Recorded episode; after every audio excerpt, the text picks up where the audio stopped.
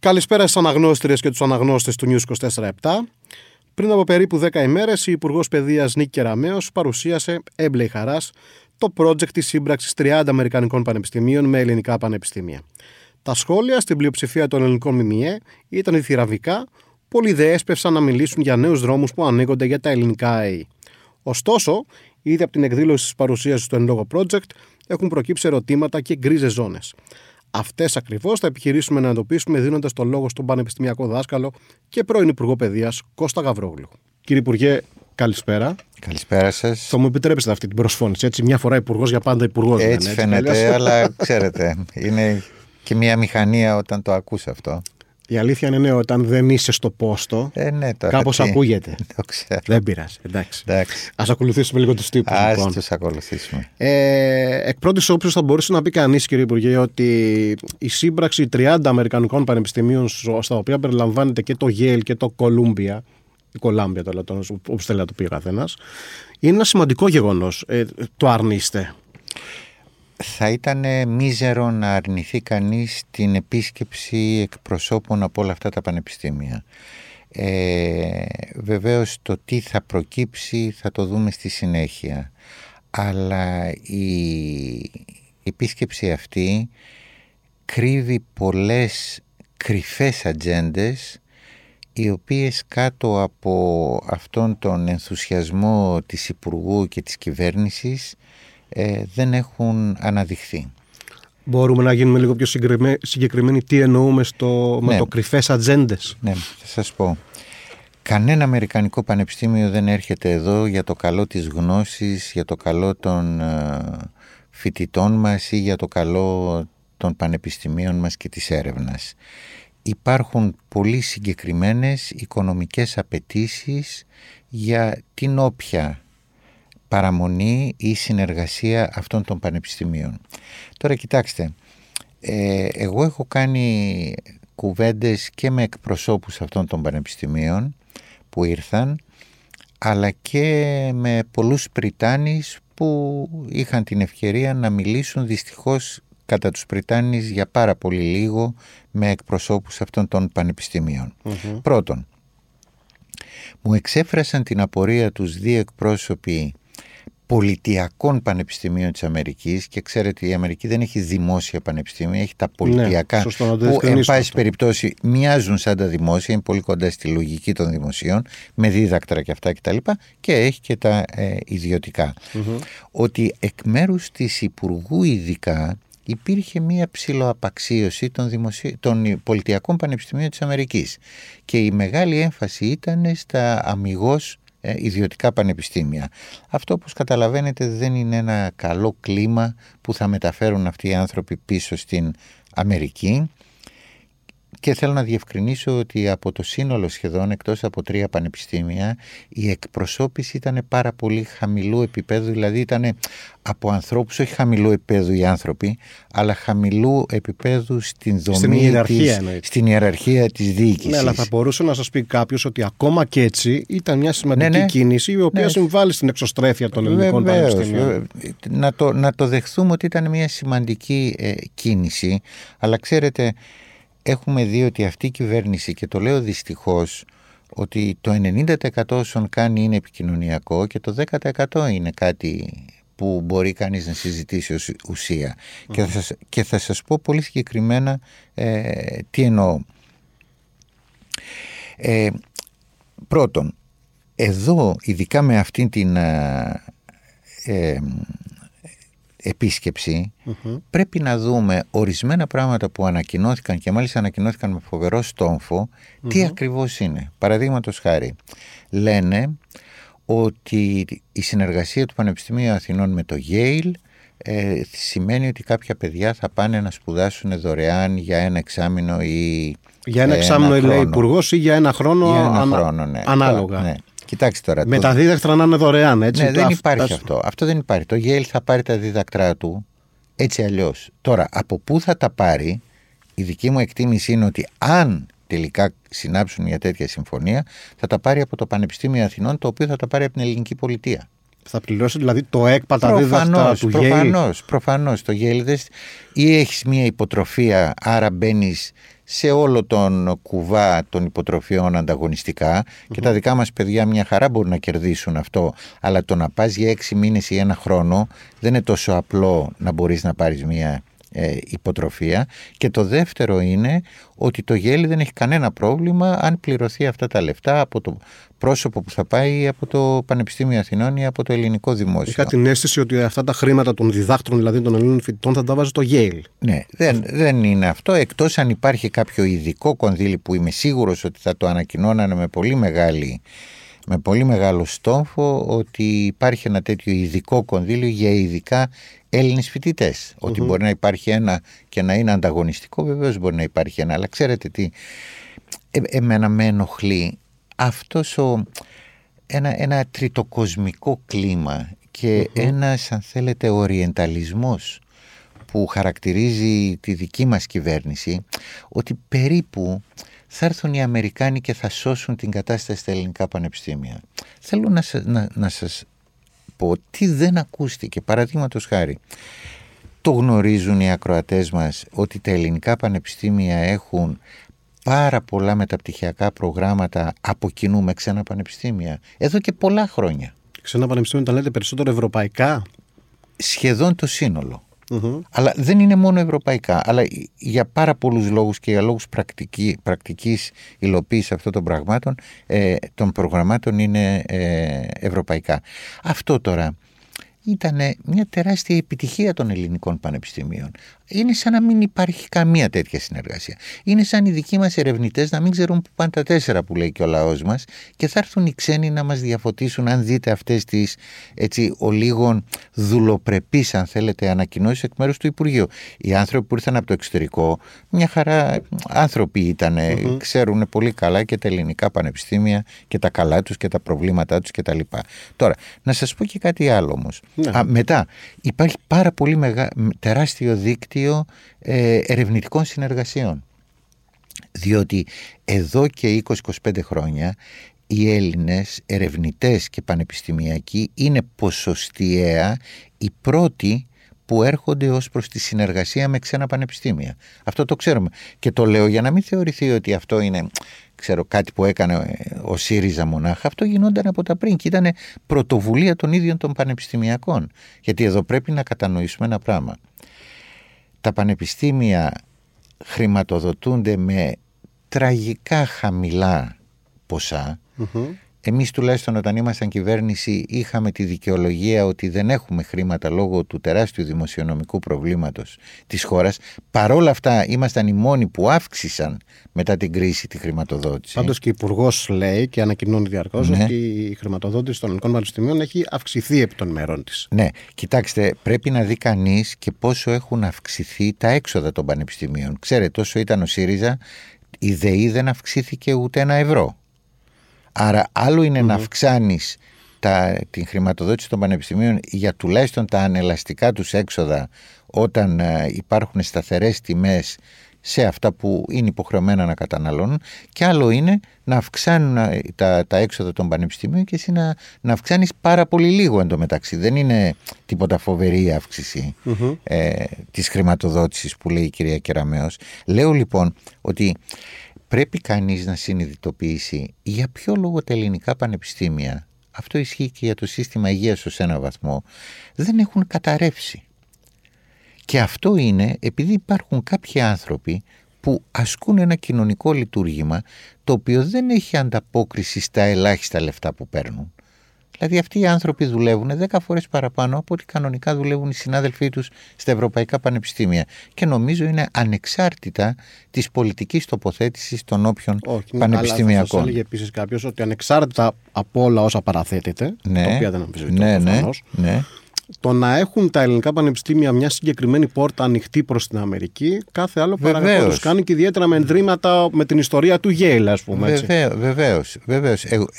Εγώ αυτό που λέω είναι ότι είναι πολύ καλό πράγμα αλλά ας μην έχουμε αυτές τις θριαμβευτικές ανακοινώσεις και ας μας πούν πάρα πάρα πολύ συγκεκριμένα τι ακριβώς είναι να γίνει αυτό. Ας πούμε, Λέμε, Ποιες απορίες υπάρχουν; Λέμε για το Κολούμπια παραδείγματος χάρη ότι θέλει εδώ να, να ιδρύσει ένα κέντρο... Διεθνές κέντρο εκπαίδευσης του Κολούμπια εδώ. Μπράβο.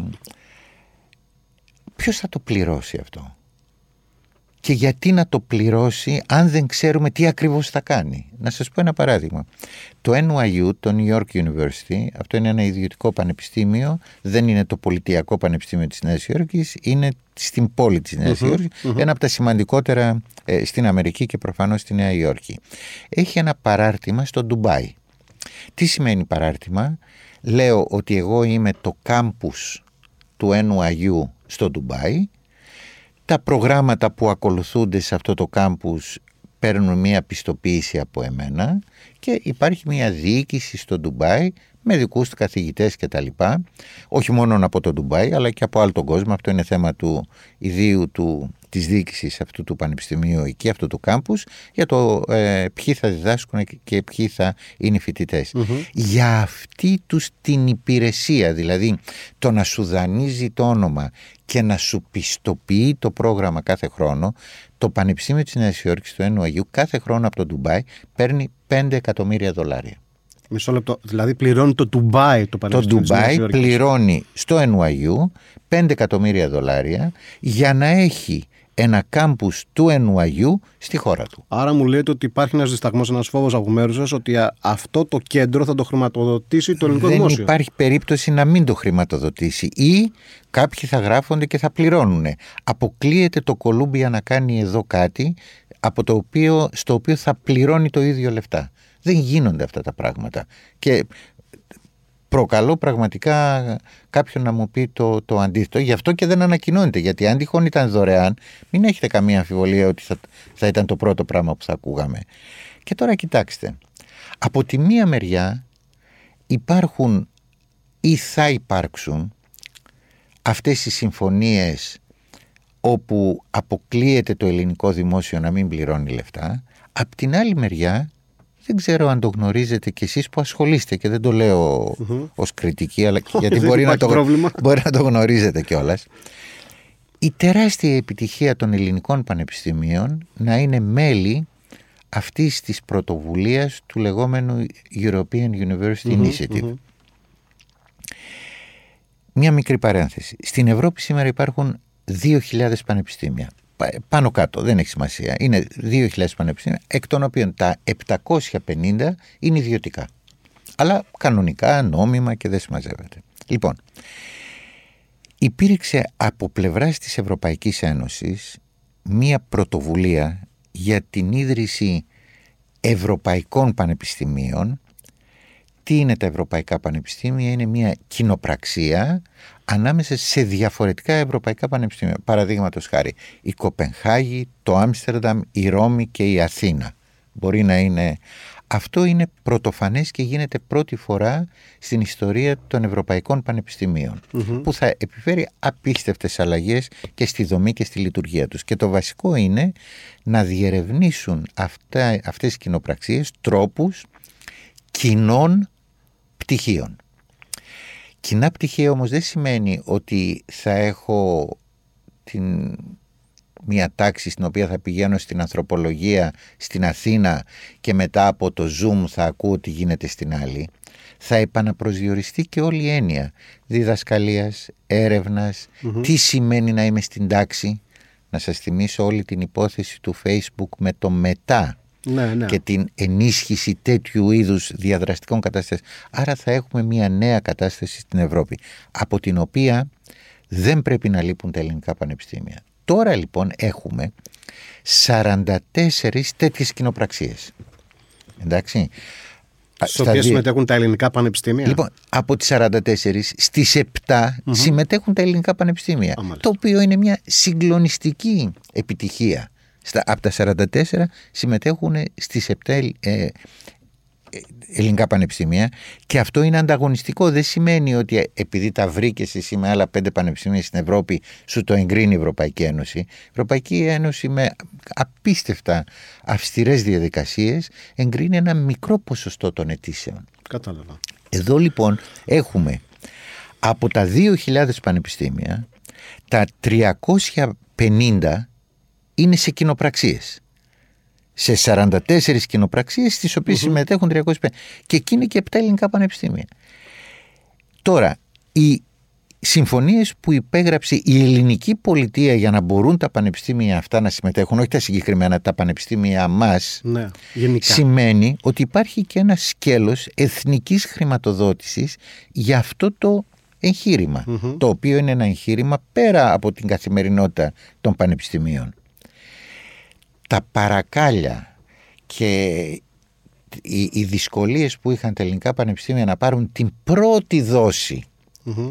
αυτής της χρηματοδότησης δεν μπορείτε να Η φανταστείτε. οποία ήρθε πότε; Τώρα δεν μπορώ να, σ- δεν δεν ξέρω ακριβή απάντηση. Εκείνο που ξέρω είναι ότι ας πούμε φέτος ανανεώθηκε η, το, το αίτημα αρκετών ε, κοινοπραξίων για την επόμενη τετραετία. Α, μάλιστα. Άρα πριν τέσσερα χρόνια, γιατί αυτό άρχισε όταν ήμασταν εμείς στην κυβέρνηση που ενισχυσαμε πάρα πολύ αυτή την εξωστρέφεια των πανεπιστημίων, άρχισε, άρα πρέπει να άρχισε το 18, ώσπου να γίνουν οι πρώτες διαδικασίες και τα λοιπά, είχαν γίνει οι εκλογές, άρα έπρεπε κανονικά στο τέλος του 19 να έχουν πάρει αυτή την, την δηλαδή πήρανε το, πρόσφατα. το κύριο μέρος του εγχειρήματο το τρέχει η σημερινή κυβέρνηση. Το κύριο μέρος του εγχειρήματος το τρέχει η σημερινή. Το, καταρχήν, το κύριο μέρος του εγχειρήματος το τρέχουν τα ίδια τα πανεπιστήμια. Προφανώς, λέω από Αλλά- τις- επί της πολιτικής Ναι, αλλά ηγεσίας. Εδώ υπάρχουν, α, υ- υ- υπάρχουν ξέρετε, επιτυχίες τις οποίες για κάποιο περίεργο λόγο ιδεολογικής αιμονής ντρέπεται η κυβέρνηση να αναδείξει τις επιτυχίες του ελληνικού πανεπιστημίου δεν το έχω ακόμη ε, καταλάβει δεν τις γνωρίζει ο ελληνικός λαός εντάξει γίνεται κάτι ας πούμε αρνητικό, αρνητικότατο και γίνεται πρωτοσέλιδο σε όλες τις εφημερίδες και γίνονται τέτοιες εξαιρετικές πρωτοβουλίες. Εξωστρεφής μας βάζουν στο διεθνή ε, στη διεθνή θέαση και τα λοιπά και αυτό το πράγμα αν δεν είναι και οι πανεπιστημιακοί οι οποίοι λίγο το αναδεικνύουν δεν θα αναδεικνύονταν ποτέ. Εσείς θεωρείτε δηλαδή ότι το συγκεκριμένο project η κυβέρνηση με κάποιο τρόπο επικοινωνιακά ουσιαστικά το υπονομεύει; Ναι, η απάντησή μου είναι ναι. Είναι Γιατί λίγο δεν- βαρύ αυτό, ξέρετε. Ναι, ναι, δεν πειράζει. Ας πούμε και κάνα δύο βαριά πράγματα. ε, κοιτάξτε, εγώ είμαι πεισμένος, δεν θέλω να προκαταλάβω την όποια θέση έχετε εσείς, εγώ είμαι πεισμένος ότι η κυβέρνηση, το Υπουργείο Παιδείας, η συγκεκριμένη υπουργός φοβούνται τις επιτυχίες του Δημόσιου Πανεπιστημίου. Γιατί οι επιτυχίες του Δημόσιου Πανεπιστημίου δείχνουν ότι τα πράγματα μπορούν να γίνουν κι αλλιώς. Και αυτή η κυβέρνηση φοβάται ότι υπάρχουν, να μην υπάρχουν άλλου είδους δυνατότητες οι οποίες έρχονται με πρωτοβουλία του δημόσιου φορέα.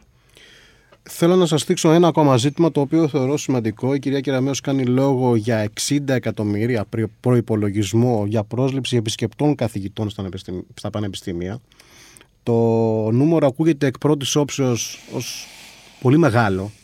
Αλλά δεν ξέρω αν, ξέρουμε τις, λε- αν, ξε- αν γνωρίζετε εσείς τις λεπτομέρειες της συγκεκριμένης χρηματοδότησης. 60 εκατομμύρια το χρόνο Ναι. αποκλείεται.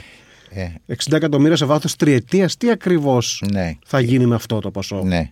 Κοιτάξτε, καταρχήν είναι ε, πολύ σημαντικός ο θεσμός του επισκέπτη καθηγητή.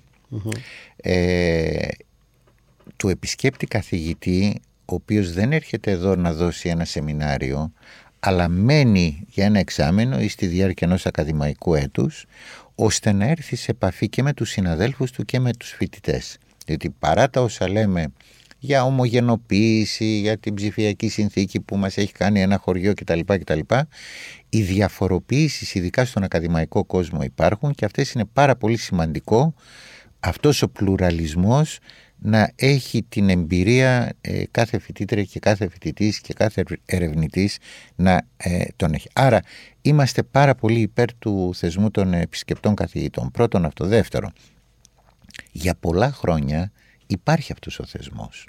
Δηλαδή, πείτε ότι εσείς είστε σε ένα πανεπιστήμιο του εξωτερικού, εγώ είμαι σε ένα πανεπιστήμιο της Ελλάδας, παίρνουμε ένα πρόγραμμα από την Ευρωπαϊκή Ένωση όπου μέρος των υποχρεώσεών μας είναι να έρθετε εσείς στην Ελλάδα για έξι μήνες και να έρθω εγώ στο δικό σας πανεπιστήμιο για άλλους έξι μήνες. Αυτό είναι ένα πράγμα πάρα πολύ σύνηθες και γίνεται και γίνεται με μεγάλη επιτυχία. Εδώ τώρα η υπουργός έχει ανακοινώσει επιπλέον 60 εκατομμύρια. Αυτό είναι ένα πολύ καλό πράγμα, αλλά πρέπει κανείς να ξέρει με ποιους όρους θα γίνει αυτό. Ποιοι θα αποφασίζουν, κάτω από ποιες διαδικασίες, γιατί ξέρετε η επιστημονική κοινότητα και όχι μόνο στην Ελλάδα αλλά και στο εξωτερικό ε, έχει και πάρα πολλούς αστέρες και πάρα πολλά άτομα τα οποία πολλές φορές εκμεταλλεύονται με το λάθος τρόπο την ύπαρξή τους στα πανεπιστήμια. Το, το πόση αξία έχουν ή όχι είναι ένα θέμα της επιστημονικής κοινότητας να το κρίνει. Λέω λοιπόν ότι πρέπει από εδώ να αποκλείσουμε περιπτώσεις πολύ γνωστών μεν αλλά σε τελική ανάλυση τουριστών που θα μας έρθουν σε αυτούς τους θεσμούς. Α, φοβάστε δηλαδή τέτοιου είδους φαινόμενα δηλαδή. Βεβαίως. Εγώ τα έχω ζήσει Ότι πολύ. Μπορεί να έρθονται άνθρωποι να απλώς να παίρνουν τα χρήματα και ουσιαστικά να μην παράγουν έργο. Και ξέρετε, τα χρήματα μπορεί να είναι ακόμη, ακόμη και σε επίπεδο ε, συμβολικό. Το ερώτημα είναι όταν πας σε μια χώρα διαφορετική, θέλεις ένα-δύο μήνες μέσα στο νερό να προσαρμοστείς στις συνήθειες της ακαδημαϊκής κοινότητας. Δεν είναι τόσο απλό. Το αντιλαμβάνομαι. Α, μετά θέλεις χρόνο να επικοινωνείς με τα παιδιά. Τα παιδιά στην αρχή είμαι σίγουρος ότι θα είναι και στη δική σας εμπειρία, έχουν μία μηχανή, έχουν μία ντροπή. Έρχεται ένας άνθρωπος από το εξωτερικό. Εντάξει, αυτό είναι ανθρώπινο. καταλαβαίνετε. Άρα θέλεις ένα χρόνο για να ομαλοποιηθούν επί της ουσίας αυτές οι σχέσεις και να αρχίσει αν έρθεις ένας επισκέπτης καθηγητής σε ένα εργαστήριο που κάνει πειράματα κτλ. Είναι πολύ πιο εύκολο να ενταχθείς σε αυτήν τη ε, ε, διαδικασία. Εν πάση περιπτώσει, εμείς εκείνο που λέμε είναι δίνεις 60 εκατομμύρια δώστα σαν μέρος της, πανε, της ενίσχυσης της χρηματοδότησης των πανεπιστημίων και άσε τα πανεπιστήμια να βρουν τους τρόπους με τους οποίους θα κάνουν αυτή την κατανομή και θα προσλάβουν αυτόν τον κόσμο για όσο είναι να τον προσλάβουν. Εντάξει, αυτό το ακούω, αλλά μένει να δούμε και πώς θα εφαρμοστεί στην πράξη. Συμφωνώ. Ε, ας σχολιάσουμε, κύριε Υπουργέ, κάτι τελευταίο, γιατί είναι κάτι που απασχολεί ιδιαίτερα τα ελληνικά πανεπιστήμια. Με ρύθμιση που υπέγραψε ο κ. Οδυσσέας Ζώρας, ο Γενικός Γραμματέας Ανώτατης Εκπαίδευσης, ουσιαστικά τα δωρεάν μεταπτυχιακά στα ελληνικά πανεπιστήμια καταργούνται. Και γιατί καταργούνται, καταργούνται γιατί ορίζει αυτή η ρύθμιση ότι οι καθηγητές θα πρέπει να πληρώνονται ε, για την διδακτική τους δουλειά μόνο με πόρους των προγραμμάτων. Ε, θα ήθελα να σας ρωτήσω πώς το ακούτε αυτό και δεύτερον αν πραγματικά με κάποιο τρόπο παραβιάζει ε, την αίσθηση που έχουμε για τα δωρεάν ελληνικά πανεπιστήμια, δηλαδή μήπως φέρνει από την πίσω πόρτα τα δίδαχτα στα ελληνικά πανεπιστήμια αυτό εννοώ. Ναι. Ε, κοιτάξτε, ε, θίγεται ένα εξαιρετικά ε, σοβαρό ζήτημα και σας ευχαριστώ για την ευκαιρία που μου δίνετε. Ε, εγώ προσωπικά και πολιτικά είμαι απολύτως αντίθετος με τα δίδακτρα στα μεταπτυχιακά μαθήματα. Ε, νομίζω πια και ο μέσος όρος ζωής των ανθρώπων όπως και οι νέες πραγματικότητες εντάσσουν τα, τα μεταπτυχιακά σε, σαν μέρος της κανονικής εκπαίδευσης των νέων ανθρώπων. Πρέπει λοιπόν να είναι μια υποχρέωση της πολιτείας. Όταν ήμασταν στο Υπουργείο, με νόμο που καταθέσαμε το 2018, ε, ε, βάλαμε τους όρους με τους οποίους μπορούν να πληρωθούν κάποιοι καθηγητές εάν τυχόν ε, ολοκληρώσουν τις ε, υποχρεώσεις τους στα άλλα μαθήματα. Ε, δεν μπορούσαμε να μην το κάνουμε γιατί ήμασταν κάτω από τεράστιες δημοσιονομικές ε, δυσκολιες και δεν είχαμε τη δυνατότητα να δίνουμε ενίσχυση για κάθε μεταπτυχιακό. Και είπαμε μια επιτροπή που ήταν και στο Υπουργείο και μάλιστα στην οποία συμμετείχε και ο πρίτανης του Πολυτεχνείου τότε και ο πρίτανης του Πανεπιστημίου Αθηνών και ο πρίτανης του Πανεπιστημίου Θεσσαλίας να ελέγχει τα, τους προϋπολογισμούς του κάθε καινούργιου μεταπτυχιακού και να εγκρίνονται αυτοί οι προϋπολογισμοί. Σαν αποτέλεσμα αυτής μας της θέσης αυξήθηκαν κατά 25% τα απολύτως δωρεάν και μειώθηκαν πάρα πολύ αυτά που ζητούσαν δίδακτρα πάνω από 8.000 ε, ευρώ. Παρόλα αυτά συνέχισαν να υπάρχουν και κάποια όπως σας είπα ε, με δίδακτρα ακριβώς επειδή ειδικά σε τεχνικά ε, ζητήματα ήταν και ένα θέμα των εξόδων που έχουν στα εργαστήριά τους και πάει λέγοντας. Τώρα, η κυρία Κεραμέως κατάργησε όλες αυτές τις διατάξεις μας και άφησε ανοιχτό το πόσο μπορεί να κερδίζει κάποιος καθηγητής από τα μεταπτυχιακά.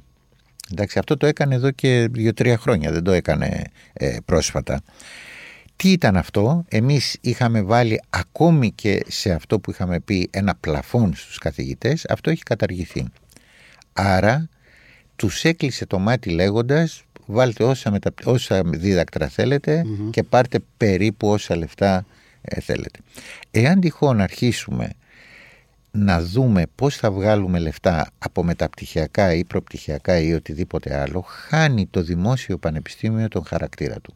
Και επιμένω ότι ούτε εμείς καταφέραμε να έχουμε απολύτως ε, δωρεάν μεταπτυχιακά. Ναι, είναι σαφές Τώρα, εκείνο όμως που θέλω να σας πω είναι ότι η εγκύκλειος του κυρίου Ζώρα το χειροτερεύει αυτό το καθεστώς και εμείς θέλω να ξέρετε ότι έχουμε κάνει πάρα πολύ αναλυτικές, ε, αναλυτικούς προϋπολογισμούς και το έχει πει και ο Τσίπρας στην ε, Θεσσαλονίκη. Δεσμευόμαστε για διπλασιασμό του αριθμού μελών καθηγητών σε τέσσερα χρόνια, στον διπλασιασμό της χρηματοδότησης και το σημαντικότερο στο να γίνουν όλα τα μεταπτυχιακά δωρεάν. Προσέξτε όμως. Εδώ ξέρετε ποιο ερώτημα μπαίνει βέβαια. Ποια απ' όλα. Πού θα βρείτε τα λεφτά; Λοιπόν, κοιτάξτε. Και πρέπει να τα απαντήσετε. Περιμένετε. Θα το απαντήσω όμως αφού λίγο. Ναι, ναι, βεβαίως. Αυτή τη στιγμή θέλω να ξέρετε ότι αν πει κανείς όλα τα μεταπτυχιακά δωρεάν θα υπάρχει μεγάλη αντίδραση από πανεπιστημιακούς ακριβώς επειδή ο μισθός πια είναι εξευτελιστικός. Άρα όταν λες αυτά που μόλις τώρα σας είπα, πρέπει ταυτόχρονα να πούμε ότι πρέπει να υπάρχει και μια αύξηση του μισθού των καθηγητών. Και μάλιστα υπάρχει μια θετική συγκυρία, διότι δεν ξέρω αν γνωρίζετε, υπάρχει μια πολύ πρόσφατη απόφαση του Συμβουλίου που βγάζει αντισυνταγματικό τον τρόπο που έχει υπολογιστεί ο μισθός των καθηγητων άρα μπορεί κανείς να... Ε, άρα η, η υπόθεση της αύξησης του μισθού σύμφωνα με την απόφαση του Συμβουλίου Επικρατείας και τα δωρεάν μεταπτυχιακά, ο διπλασιασμός του αριθμού των μελών ΔΕΠ και ο διπλασιασμός ε, της χρηματοδότησης των πανεπιστημίων είναι προϋπολογισμένα. Τα λεφτά θα τα βρούμε διότι υπάρχει ένα θέμα επιλογής των εξόδων. Όπως ξέρετε κύριε Γιαννόπουλε, τα τελευταία χρόνια 7,5 δισεκατομμύρια ευρώ δόθηκαν σε απευθείας αναθέσεις. Μιλάμε τώρα για ένα πολύ προκλητικό ποσό.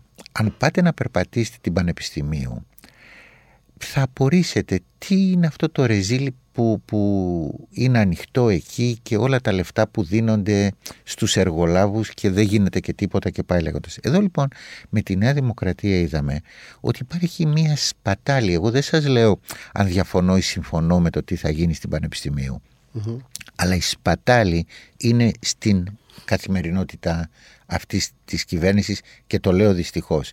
Εδώ λοιπόν και το ξέρουμε ότι εμείς είχαμε νοικοκυρέψει τα οικονομικά αυτής της χώρας, είμαστε σε θέση να τα ξανανοικοκυρέψουμε και σας λέω με, με κάθε ευθύνη, κάθε λέξη που, που ε, σας έχω πει ως προς αυτές τις ανακοινώσεις ότι είναι ε, και προϋπολογισμένες και συζητημένες με το οικονομικό επιτελείο ε, του ΣΥΡΙΖΑ. Να σας ευχαριστήσω πάρα πολύ. Ανανεώνουμε το ραντεβού μας, γιατί πιστεύω ότι έχουμε να πούμε αρκετά πολλά ακόμα και πιστεύω ότι και οι εξελίξεις οι πολιτικές θα είναι πυκνές από εδώ και πέρα. Αλλά ας βάλουμε εδώ μια τελεία λοιπόν. Ευχαριστούμε τις αναγνώστριες και τους αναγνώστες του News 24-7 που άκουσαν αυτή τη συνέντευξη. Μείνετε συντονισμένοι στο News 24-7. Ευχαριστούμε πολύ. Σας ευχαριστώ και εγώ πάρα πολύ. Να είστε καλά.